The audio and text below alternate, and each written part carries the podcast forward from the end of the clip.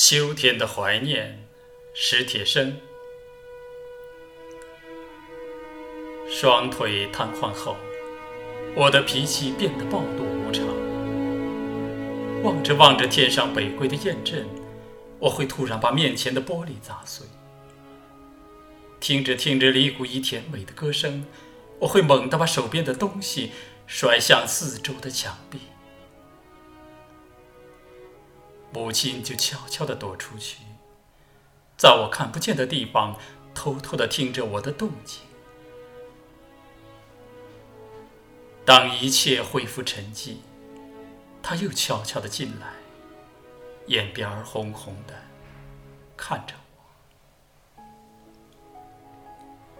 听说北海的花都开了，我推着你去走走。她总是这么说。母亲喜欢花，可自从我的腿瘫痪后，她侍弄的那些花都死了。不，我不去！我狠命地捶打这两条可恨的腿，喊着：“我活着有什么劲儿？”母亲扑过来抓住我的手，忍住哭声说：“咱娘俩在一块儿，好好活，好好活。”可我却一直都不知道，他的病已经到了那步田地。后来妹妹告诉我，他常常肝疼的整宿，翻来覆去的睡不了觉。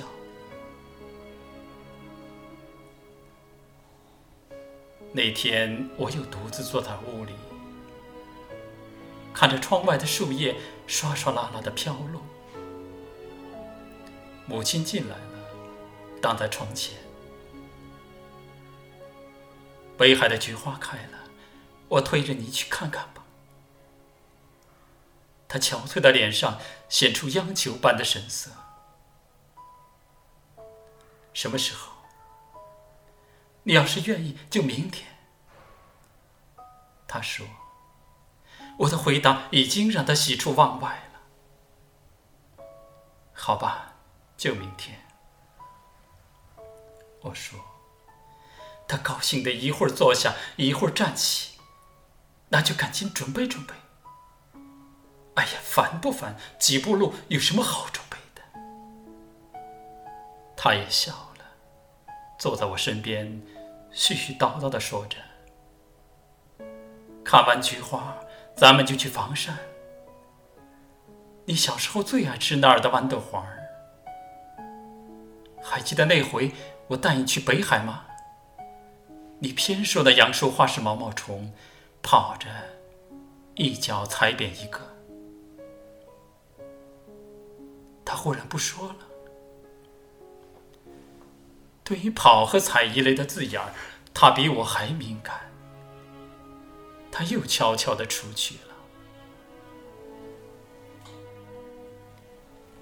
他出去了，就再也没回来。邻居们把他抬上车时，他还在大口地吐着鲜血。我没想到他已经病成那样。看着三轮车远去，也绝没有想到，那竟是永远的诀别。邻居的小伙子背着我去看他的时候，他正艰难地呼吸着，想他那一生艰难的生活。别人告诉我，他昏迷前的最后一句话是：“我那个有病的儿子和我那个还未成年的女儿。”